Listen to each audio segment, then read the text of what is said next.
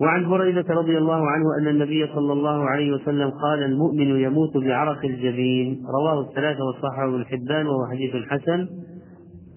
والعرق معروف ما ترشح من مسام الجلد وله غدد خاصة.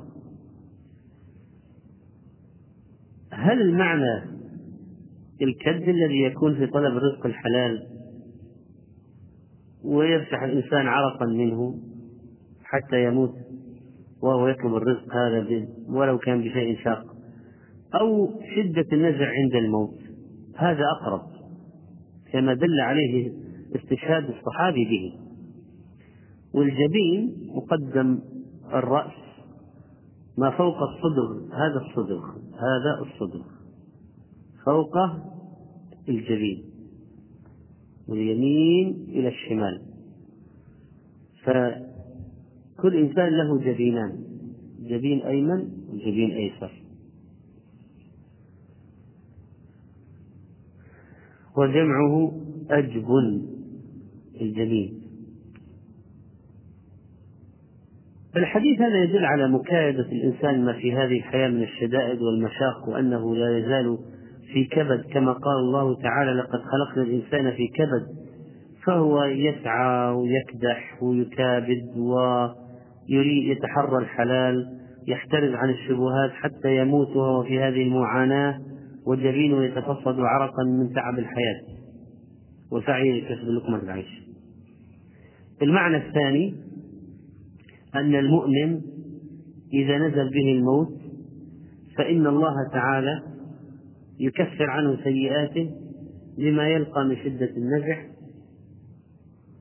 هذه الشدة التي من مظاهرها عرق الجبين. لأن معروف الإنسان لما يجهد يعرق إذا بلغ منه الجهد عرق تفصد جبينه عرقا فالموت له سكرات وكربات. وهذا من الفوائد للمؤمن أن الله عز وجل لا زال يكفر عنه الذنوب حتى آخر لحظة. بما يبتليه من الأشياء حتى سكرات الموت. حتى يخرج من الدنيا نقيا أو قد كفر كفرت عنه سيئات كثيرة جدا.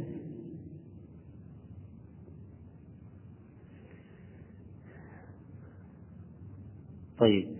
هل إذا مات الإنسان ولم يرى عرق الجبين يعني أنه ليس بمؤمن؟ الجواب لا. فقد يموت يموت مؤمنون بغير عرق الجبين. لا يرى عليهم عرق الجبين. وقد يرى هذا أحيانا على بعض الكفار. فإذا ليس وجوده دليلا على الإيمان وليس امتناع وليس عدم وجوده دليل على الكفر. لكن مما يكثر عند أهل الإيمان أنهم يعرقون عند الموت. يتفصل جبينه عرقا وينهمر العرق منه بغزارة عند الموت. يكون ذلك بغزارة. يكثر في أهل الإيمان هذا. ولما الصحابي عاد ذلك الذي تفصد جبينه عرقا يعني أعجب قال كبر كبر. وأخبر عن هذه الرواية في الحديث الذي سمعه من النبي صلى الله عليه وسلم أو بلغه من النبي صلى الله عليه وسلم. وعن أبي سعيد وأبي هريرة رضي الله عنهما قال قال رسول الله صلى الله عليه وسلم لقنوا موتاكم لا إله إلا الله رواه مسلم والأربعة. لقنوا فعل أمر ومعناها ذكروا. والتلقين إذا أخذت الشيء مشافهه ومعناه أنك تقول له هو يقول وراك تقول له وهو يقول وراك. هذا التلقين. والنبي عليه الصلاة والسلام لما عاد أبا طالب قال قل لا إله إلا الله. يلقنه. الشهادة لأن من كان آخر قولي لا إله إلا الله دخل الجنة. طيب كيف الواحد بعض الناس أحيانا لا يحسنون التصرف في مثل الأحوال العصيبة هذه؟ فيأتي ولد متدين مثلا عند أبيه ولما ينزل به يشدد عليه. كل كل كل ويزيد ويعيد عليه ويضجره ويمله ويضجره ويؤذيه بالتشديد. هو ممكن يكون السبب أن الولد حريص. أن أباه لا يموت إلا بعد أن يقولها لكن لابد من مراعاة الأسلوب مراعاة الحال وإحسان الأسلوب لابد. ولذلك يعرضها عليه عرضا رفيقا رقيقا وليس أن يضجره بها وأن يهجم بها عليه بحيث أنه الآخر لا يعرف من من الإلحاح والإكثار وتوالي الطلبات الطلب قد يكون في تلك اللحظة حاله الآن ليس ما هو حولك الآن لكي يعني يستجيب لهذه الإلحاحات والطلبات ولذلك ينبغي أن يكون العرض والتلقين رفيقا رقيقا والحديث يدل على هذه على فضل هذه الكلمة العظيمة وعلى منزلة من نطق بها عند الموت وأنها مفتاح الجنة وسبب النجاة من النار ومثل ما المولود يؤذن في أذنه أول ما يأتي إلى الحياة بهذه الكلمة فإنه يخرج من الدنيا أيضا بها فيكون التوحيد أول ما يسمعه إذا خرج وآخر ما يقوله إذا خرج. بس الأولى خرج من بطن أمه والثانية خرج من الدنيا. واحدة خرج إلى الدنيا والثانية خرج من الدنيا. فنسأل الله عز وجل أن يحيينا عليها وأن يميتنا عليها. وعن معقل بن يسار رضي الله عنه أن النبي صلى الله عليه وسلم قال اقرأوا على موتاكم ياسين رواه أبو داود والنسائي وصححه ابن حبان. هذا الحديث ضعيف وفي إسناده مجهولان. وأعله ابن القطان بالاضطراب وبالجهالة وحكم عليه الدار بضعف السند وجهالة المتن. وقال لا يصح في الباب حديث. لا يصح في موضوع قراءة ياسين على الميت. لا يصح فيه حديث. حسنه بعضهم نعم كالسيوطي لكن الراجح أن الحديث ضعيف. وإذا قلنا الحديث ضعيف يعني لا يعمل به إذن. ولا يشرع قراءة سورة ياسين على الميت ما دام الحديث ضعيفا. لكن ثبت موقوفا عن بعض الصحابة قراءة ياسين على المحتضر. قراءة ياسين على المحتضر. وقال الإمام أحمد كانت المشيئة حدثنا صفوان قال كانت المشيخة يقولون يعني شيوخنا علماؤنا إذا قرأت ياسين عند الموتى يعني على المحتضرين خفف عنهم بها.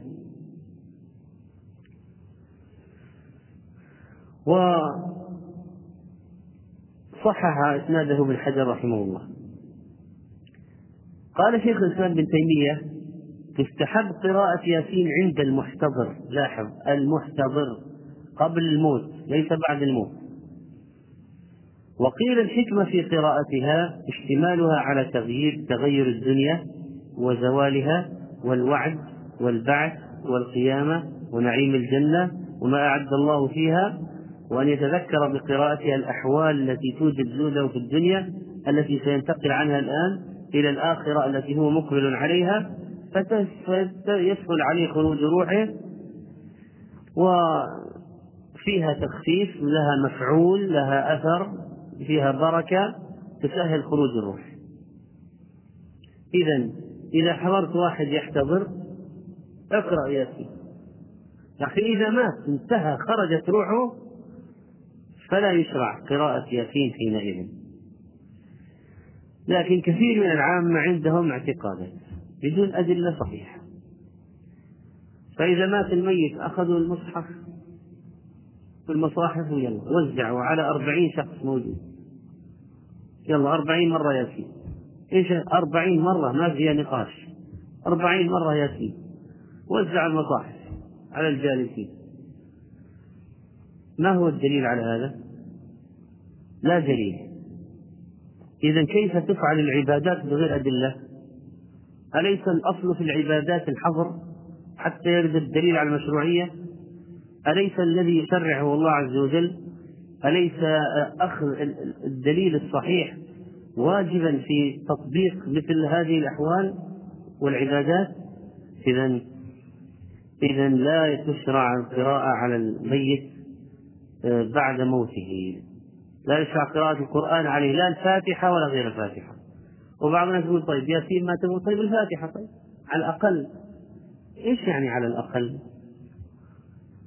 إذا ما ورد في السنة ما ثبت لا الأقل ولا الأكثر. عندك أشياء ثابتة الدعاء. ادعو له. قل خيرا. في هذه الحال الملائكة يؤمنون على ما تقولون. الاستغفار طلب الرحمة.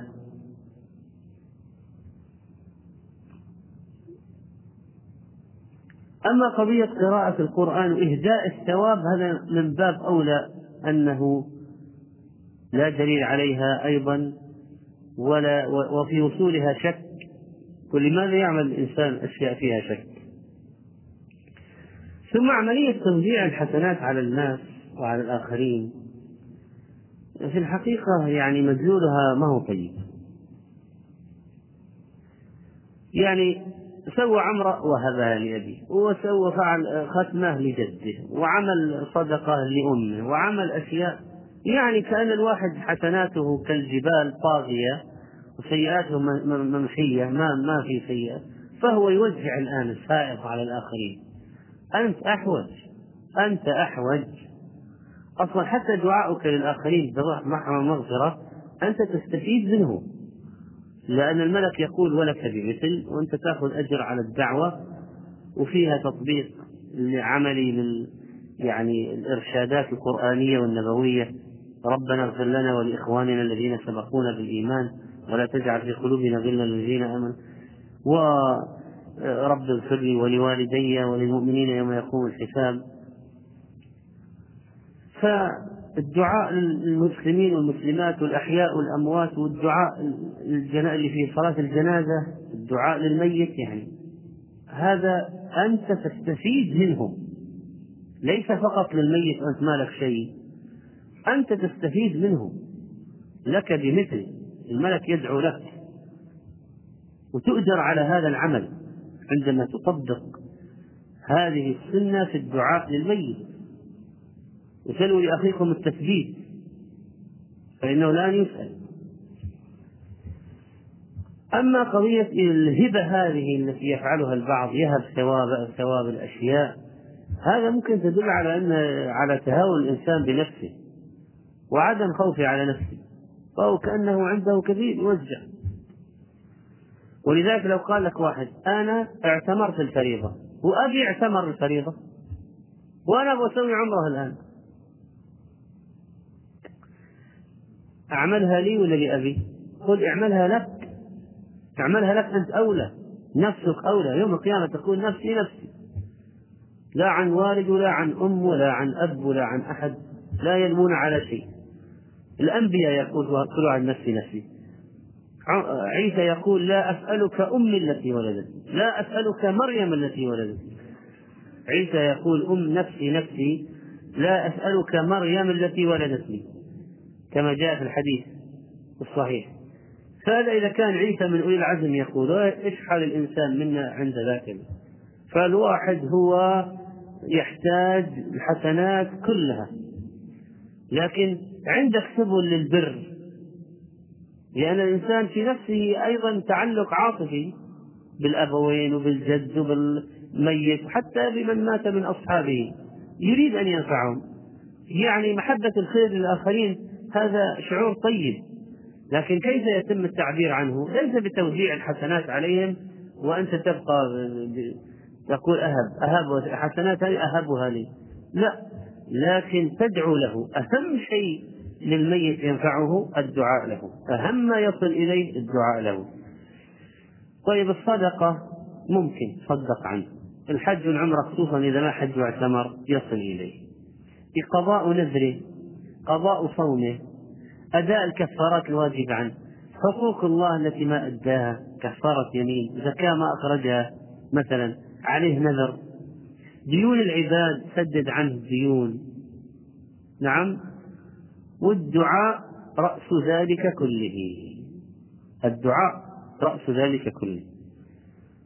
والأضحية لك أنت لكنك تقول عني وعن آل بيتي فيدخل فيهم الأموات مع الأحياء. وقد ذهب كثير من العلماء إلى أن الهبة هذه هبة الثواب لا تصل لقوله تعالى وأن ليس للإنسان إلا ما سعى وحديث إذا مات ابن آدم انقطع عمله إلا من ثلاث. ولم يكن من عادة المسلمين إذا صلوا تطوعا أو صاموا تطوعا أو قرأوا القرآن أنهم يحبون الثواب الإنسان أولى به وينبغي أن يحرص عليه. وهناك بدائل ومن أهم الأشياء الدعاء.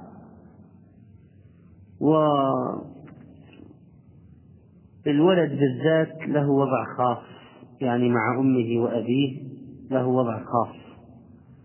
ولذلك فإنه يعتني بقوله أو ولد صالح يدعو له. والحمد لله رب العالمين. يقول هذا السؤال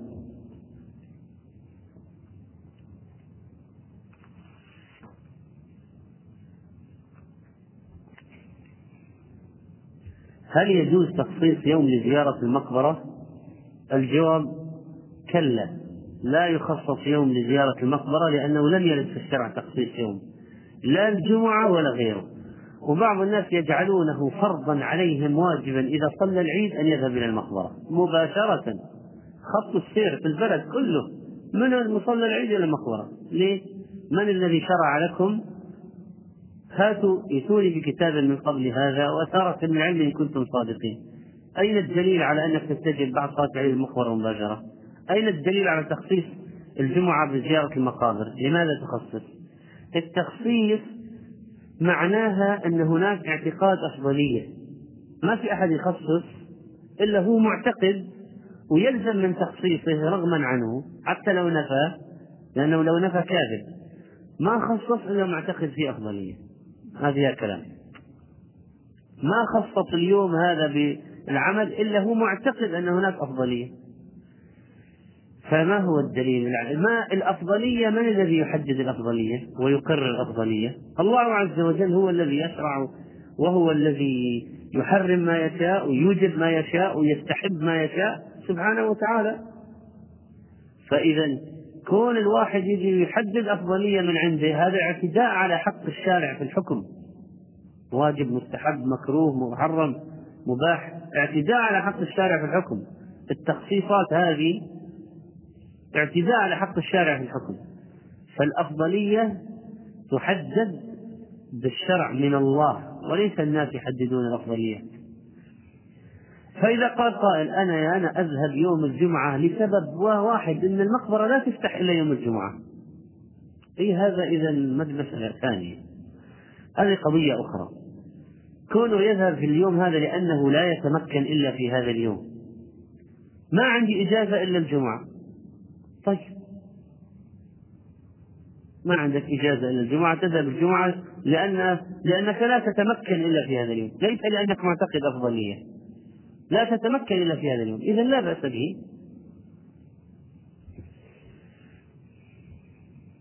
يقول هل من السنة أن أن يقف المشيعون للجنازة بعد دفنها على القبر ويرفعوا أيديهم ويدعون ويطيلون؟ نعم. من السنة بعد الدفن أن يقف ويدعو له ويجعل القبر بينه وبين القبلة. ويسأل الله له التثبيت. أهم شيء من أهم الأشياء في ذلك الموقف.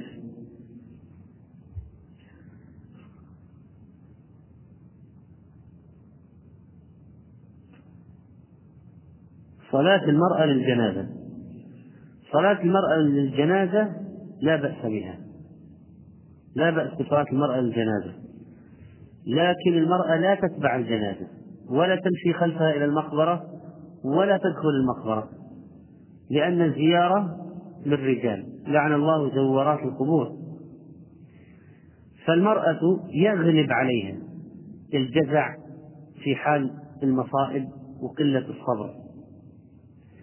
ما هو معنى هذا أن كل امرأة أو كل رجل أفضل من كل امرأة؟ ليس كل رجل أفضل من كل امرأة. لكن ما هو الغالب؟ أن صبر النساء أقل من صبر الرجال وجزع النساء أكثر من جزع الرجال وانهيار النساء عند المصائب أكثر من انهيار الرجال. لكن يوجد قلة من النساء يتماسكن أكثر من الرجال لكن ندرة. والشريعة لا تبنى أحكامها على النادر ولا على القليل تبنى على الأكثر. ولذلك نقول لا تتبع المرأة الجنازة ولا تدخل المقبرة وما يحدث منهن من التبرج والفتنة كثير.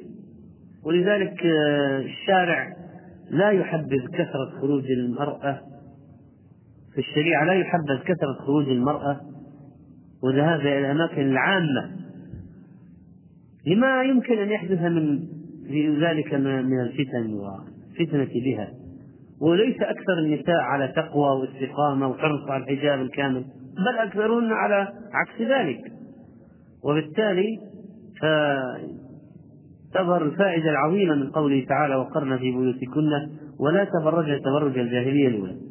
لكن إن حضرت المرأة في المسجد وصلت الجنازة هل هناك مانع شرعي من ذلك؟ الجواب لا. لا مانع شرعا يمنع من صلاة المرأة الجنازة. لو كانت في الحرم صلت على كل الجنائز التي جاءت في الحرم بعد صلاة صلاة الفريضة لا تكاد توجد صلاة فريضة الحرم إلا بعد صلاة الجنازة. هذا الغالب. فتصلي. وكذلك فإنها لا تتعمد الذهاب لزيارة القبر النبوي لكن إذا مرت به وهي خارجة أو داخلة دون تعمد صار على الطريق أو كانت مرافقة لزوجها وزوجها مر على القبر وهي مرافقة للزوج. سلمت لكن لا تتعمد هي أن تذهب لعموم الحديث. عموم الحديث.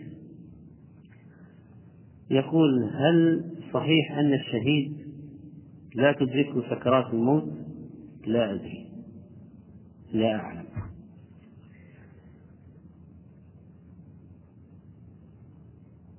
يقول نحن نحن نعيش في مجتمع نصراني ويصعب علينا تعريف كل شخص بالإسلام. فهل هو فرض عين علينا تبليغ الإسلام لكل شخص مع تعذر ذلك؟ إذا قلت مع تعذر إذا لا يجب لأن الشريعة لا توجب المتعذرات. لا توجب ما تعذر. هذه طريقة الشريعة. لا توجب ما تعذر. عند التعذر يسقط الوجوب لكن المقدور عليه يفعل. المقدور عليه يفعل. وهذه قضية اجتهادية. وتخضع أيضا للهمة.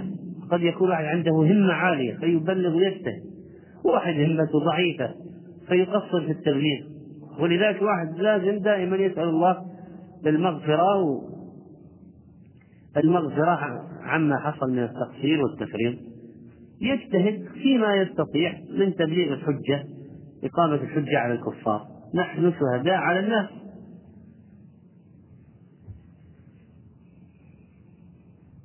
لدينا منشأة تستقطع بعض المال من الدخل الشهري لتيسير إجراءات سفر العمالة بعد إتمام السنتين إذا حال الحول هل تجد فيه زكاة؟ أولا لا يجوز الاقتطاع بغير إذن العامل أو ما إذا كان هذا غير مشروط في العقد ولم يأذن به لا يجوز اقتطع منه شيئا لا يأذن به وليس مشروطا في العقد. ثانيا إذا اقتطعه للعامل لكي يسلمه إليه بإذنه صار مثل المدخرات تجب فيها الزكاة على العامل. وإذا اقتطعه للمؤسسة بإذن العامل صار للمؤسسة فتجب على صاحب المؤسسة إذا حال الحول وإذا خرج إلى مكان جهة خيرية قالوا صندوق خيري حتى لو صار في آه، مصيبة على أحد عوضناه من الصندوق.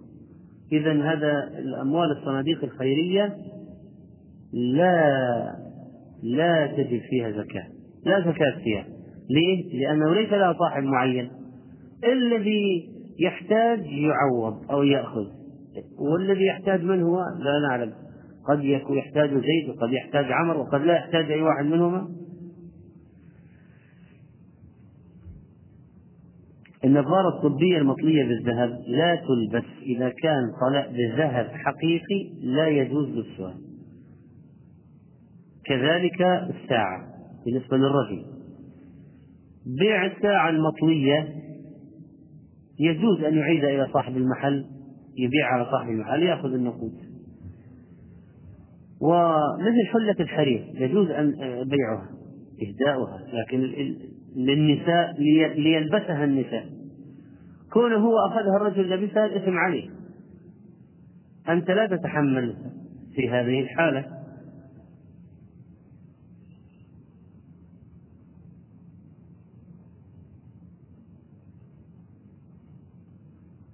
البنطلون تحت الثوب يخفي ويخفي ويستر العورة. طيب لا بأس به. ما دام ليس بمسبل ولا فيه محظور فلا بأس به. تحت الثوب فك السحر عند أحد السحرة إذا تعب يبحث عن علاج ولم يجد. جمهور العلماء أنه لا يجوز الذهاب إلى الساحر لفك السحر وأن على الإنسان أن يصبر ولو ما وجد حل. يصبر. ولا يضحي بعقيدته من أجل دنياه هل الإسبال يكون في البنطلون؟ نعم. ويكون في الثوب في السراويلات في الإزار.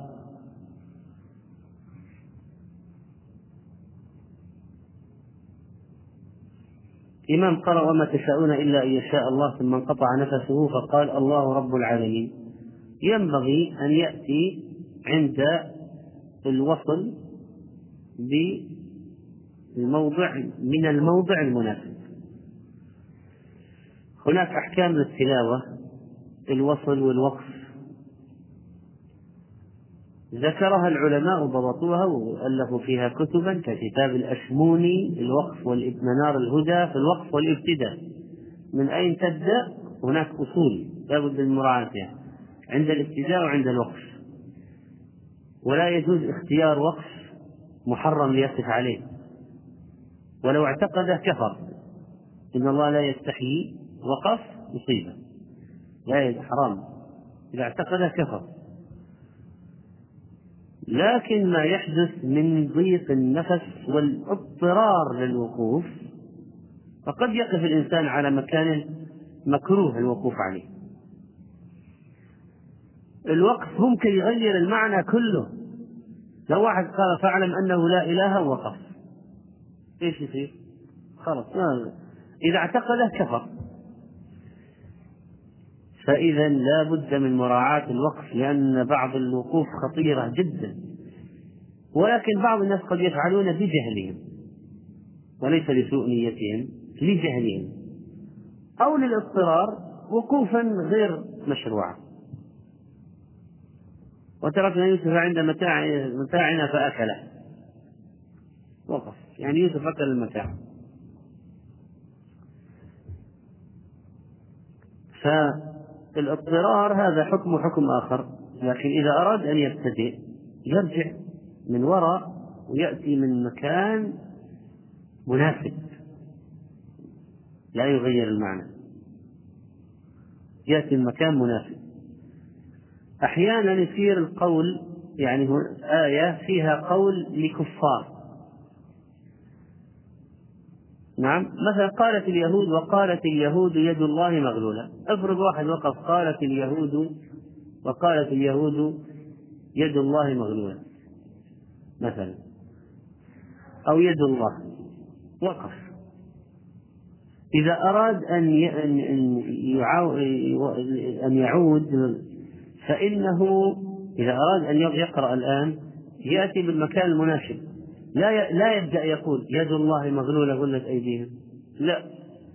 يرجع ويصل بين المقول والقائل لأن المقول هذا الآن ليس عقيدتك أنت وإنما عقيدتهم هم. فلا ترجع تقول وقالت اليهود يد الله مغلولة. ولا تبدأ تقول يد الله مغلولة. فإذا الشاهد أن الوقف والابتداء من فنون التلاوة التي ينبغي الإحاطة أو معرفة أصولها لكي لا يخطئ الإنسان في القراءة أخطاء شنيعة.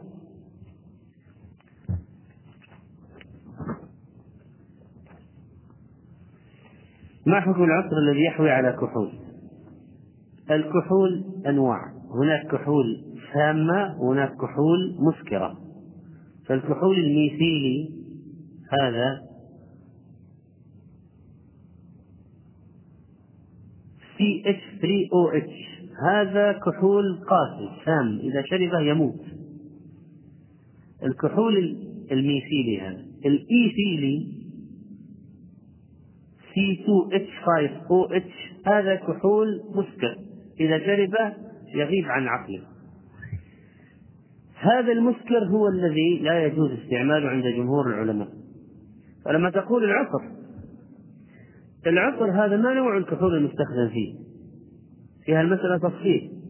فإذا كان عطر من النوع المسكر فجمهور العلماء على عدم جواز استعماله. تأخذ خمر تضع تلطخ نفسك بها خمر. لأن كل مسكر خمر. كذلك طيب. وبعضهم قال الشرب الحرام هو الشرب وليس الوضع على الثوب والبدن وليس بنجس. ولكن الجمهور على عدم جواز الاستعمال لأن فاجتنبوه اجتنب كل شيء يعم الشرب وغيره.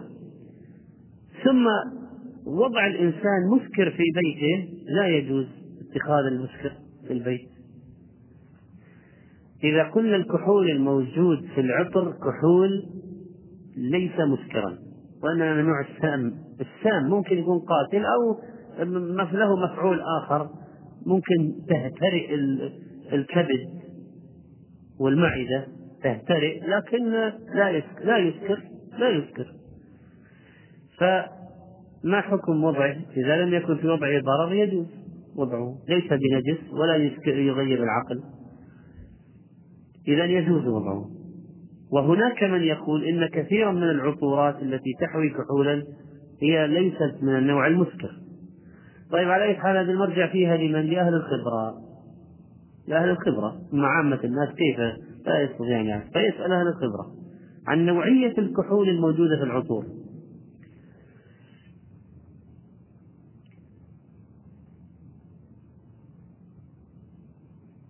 سبق وأن سألت عن هذه الجلسة أمام الجهاز الكمبيوتر على الإنترنت ونحن نستمع إلى الدرس هذا. هل يعتبر ممن يحصل على أجر حلقة الذكر؟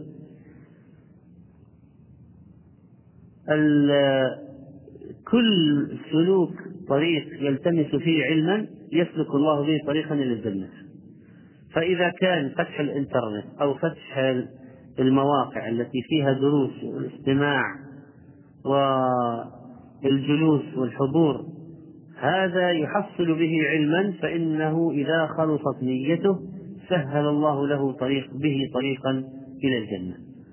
وحضر المجلس ولو من بعد حضر واستمع. فله أجر على هذا إن شاء الله.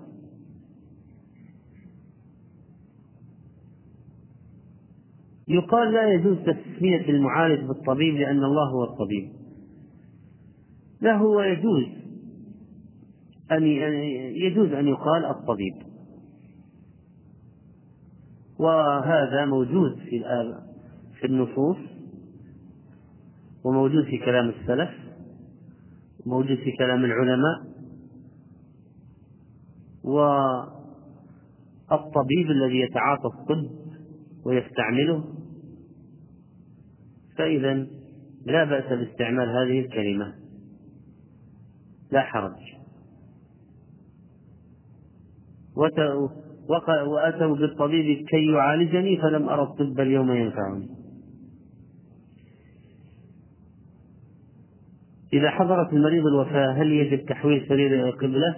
لا بل ولا يشرع ولما حولوا سعيد بن المسيب رجع إلى حاله مرة أخرى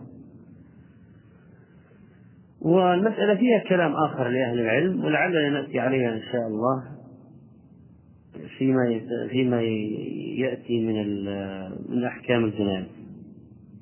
الخروج في سبيل الله للدعوة تصل إلى أربعين يوما. لماذا يحدد بأيام معينة؟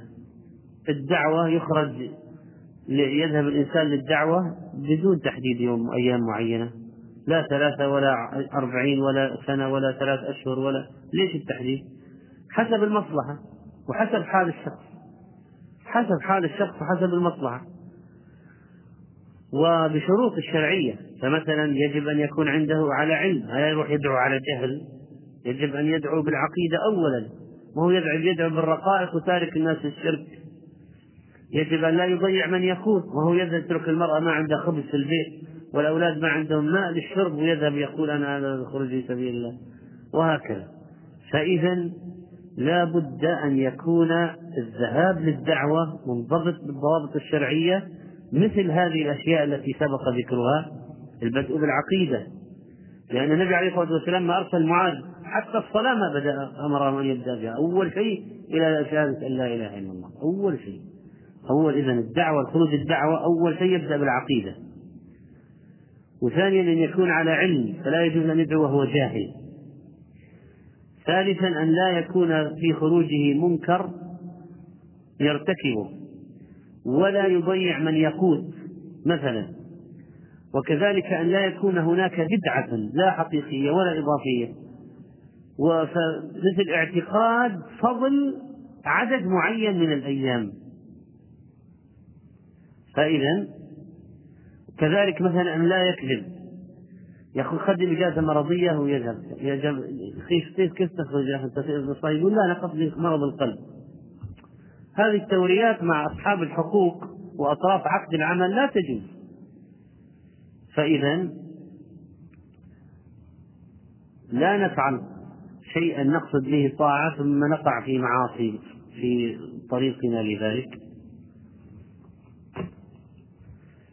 وأيضا ينبغي أن يقدر جهد الدعاة المخلصين. يثنى عليهم بالخير الذي فيهم وعندما تجد أن هناك ناس تأثروا منهم وتابوا يدعى لهم بالخير على ما فعلوا ما يغمط الناس حقوقهم أحد يفني عمره في الدعوة ويتحمل الأذى من فسقة المدعوين ويصبر على المشاق. فيمدح بما حصل من الخير على يديه.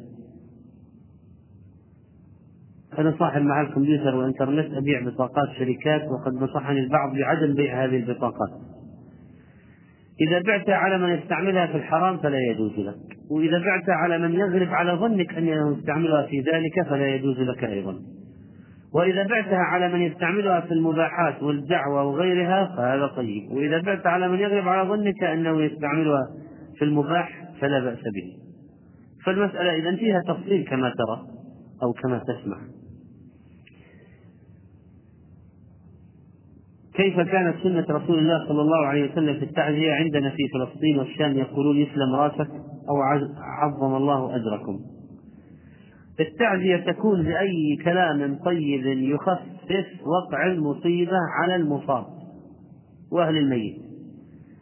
ورد في السنة ألفاظ معينة مثل لله ما أخذ وله ما أعطى وكل شيء عنده بأجل مسمى. فاصبر واحتسب. طيب.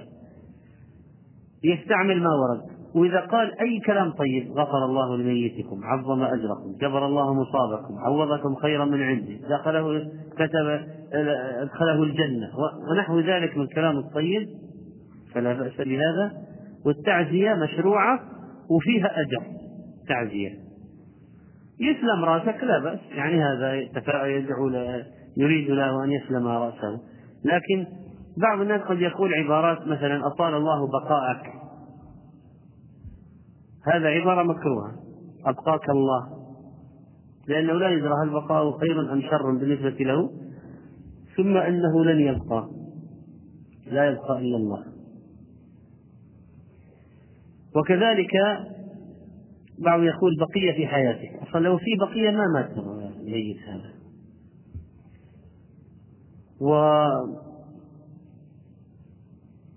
بعض العامة يقول يسلم راسك تعيش يعني عبارات مقبولة ما ليست من السنة ولا فيها في أدلة على مشروعيتها. عبارات عامة هكذا تعيش تسلم طيب يعني يتفاءل له بأن يعيش وأن يسلم. طيب. هل يشترط أن يجعل القبر بين الداعي والقبلة؟ لا لا يشترط. كشرط يعني لا يقبل الدعاء إلا بهذا الشرط لا. لكن السنة أن يستقبل القبلة. واستقبال القبلة فيه أهمية في الموضوع موضع هذا لئلا يظن بعض الجهال أن السنة استقبال القبر. يعني لماذا نؤكد على استقبال القبلة في هذا الموضع؟ حتى لا يظن العامة أو بعض الجهلاء أن السنة استقبال القبر. فنقول استقبال القبلة هو الأدب في الدعاء. قتل البعوض بالصعق الكهربائي. إذا كان الصعق الكهربائي يحرق فلا لا يستعمل لأنه لا يعذب بالنار إلا رب النار. وإذا كان الصعق الكهربائي يقتل بغير إحراق جاز قتل الذباب والبعوض به لأنه لم ليس فيه المحذور وهو الإحراق.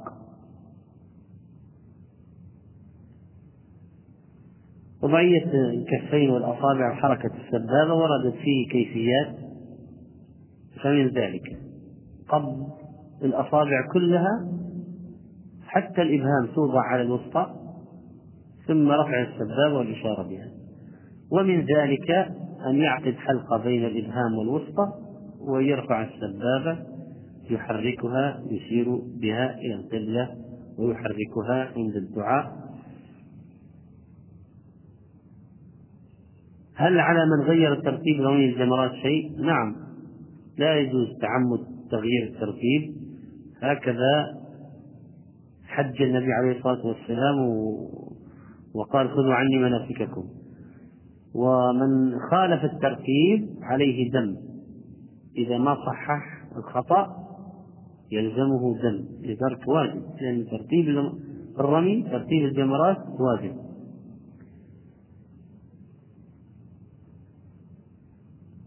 استخدام الأبحاث الجارية باستخدام الأجنة خاصة إذا كان الجنين عمره أقل من ثلاثة أشهر.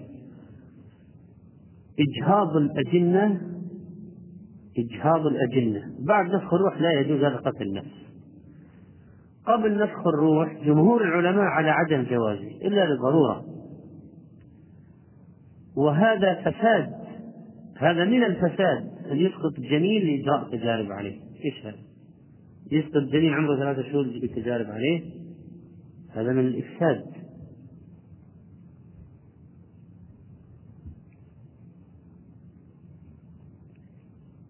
يمكن إجراء تجارب على الكافر المحارب. طبعا هو فيه سبحان الله شيء الآن صار في العالم نتيجة وجود التقدم العلمي أكثر عند الكفار أكثر من المسلمين.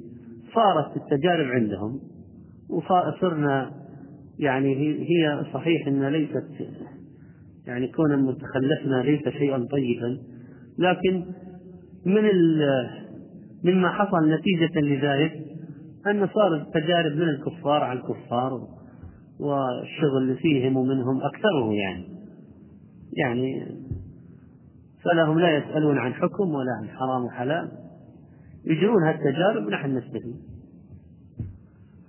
وطبعا هذه ليست دعوة للتخلف العلمي لا.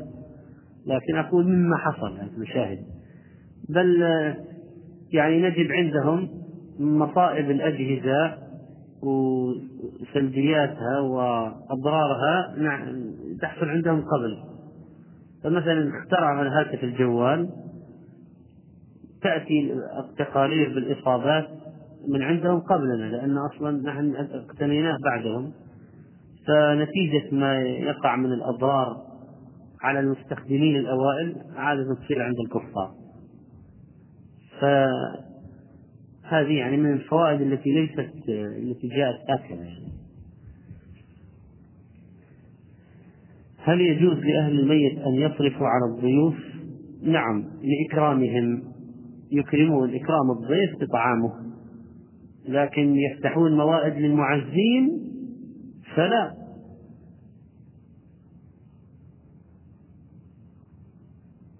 هذا من النياحة وفيه مساوئ عظيمة. لا يكت... لم لم يكتفوا بالمصيبة التي حصلت لأهل الميت بل زادوا عليه مصيبة أخرى وهي قضية إطعام هذا العدد من الناس. يقول حفرنا أربعين كيلو باذنجان محشي لأجل وليمة العجل. وهذاك يقول عطونا مخلل يعني منتهى السخافة والسفاهة في في في العادة السيئة هذه موجودة في بعض البلدان. رجل نام وتوفي وهو نائم وكان صائما. هذا يرجى له حسن يرجى أن يكون هذا الحسن الخاتمة لأن الموت على عمل صالح من علامات حسن الخاتمة. هذا مات مات وهو صائم. أدعو هل يجوز أن أدعو لوالدي في السجود والتشهد؟ نعم. انتشار الانتحار. هل هذا من ضعف الإيمان؟ بلا شك. بلا شك ولا ريب من ضعف الإيمان. بعض الناس إذا ذكرته بالموت تضايق. ينبغي أن يشكرك إذا ذكرته بالموت. لأن في هذا فائدة له. هذا في فائدة له. وأخيرا بالنسبة للموت المتعاطي الهيروين هل يعتبر منتحر؟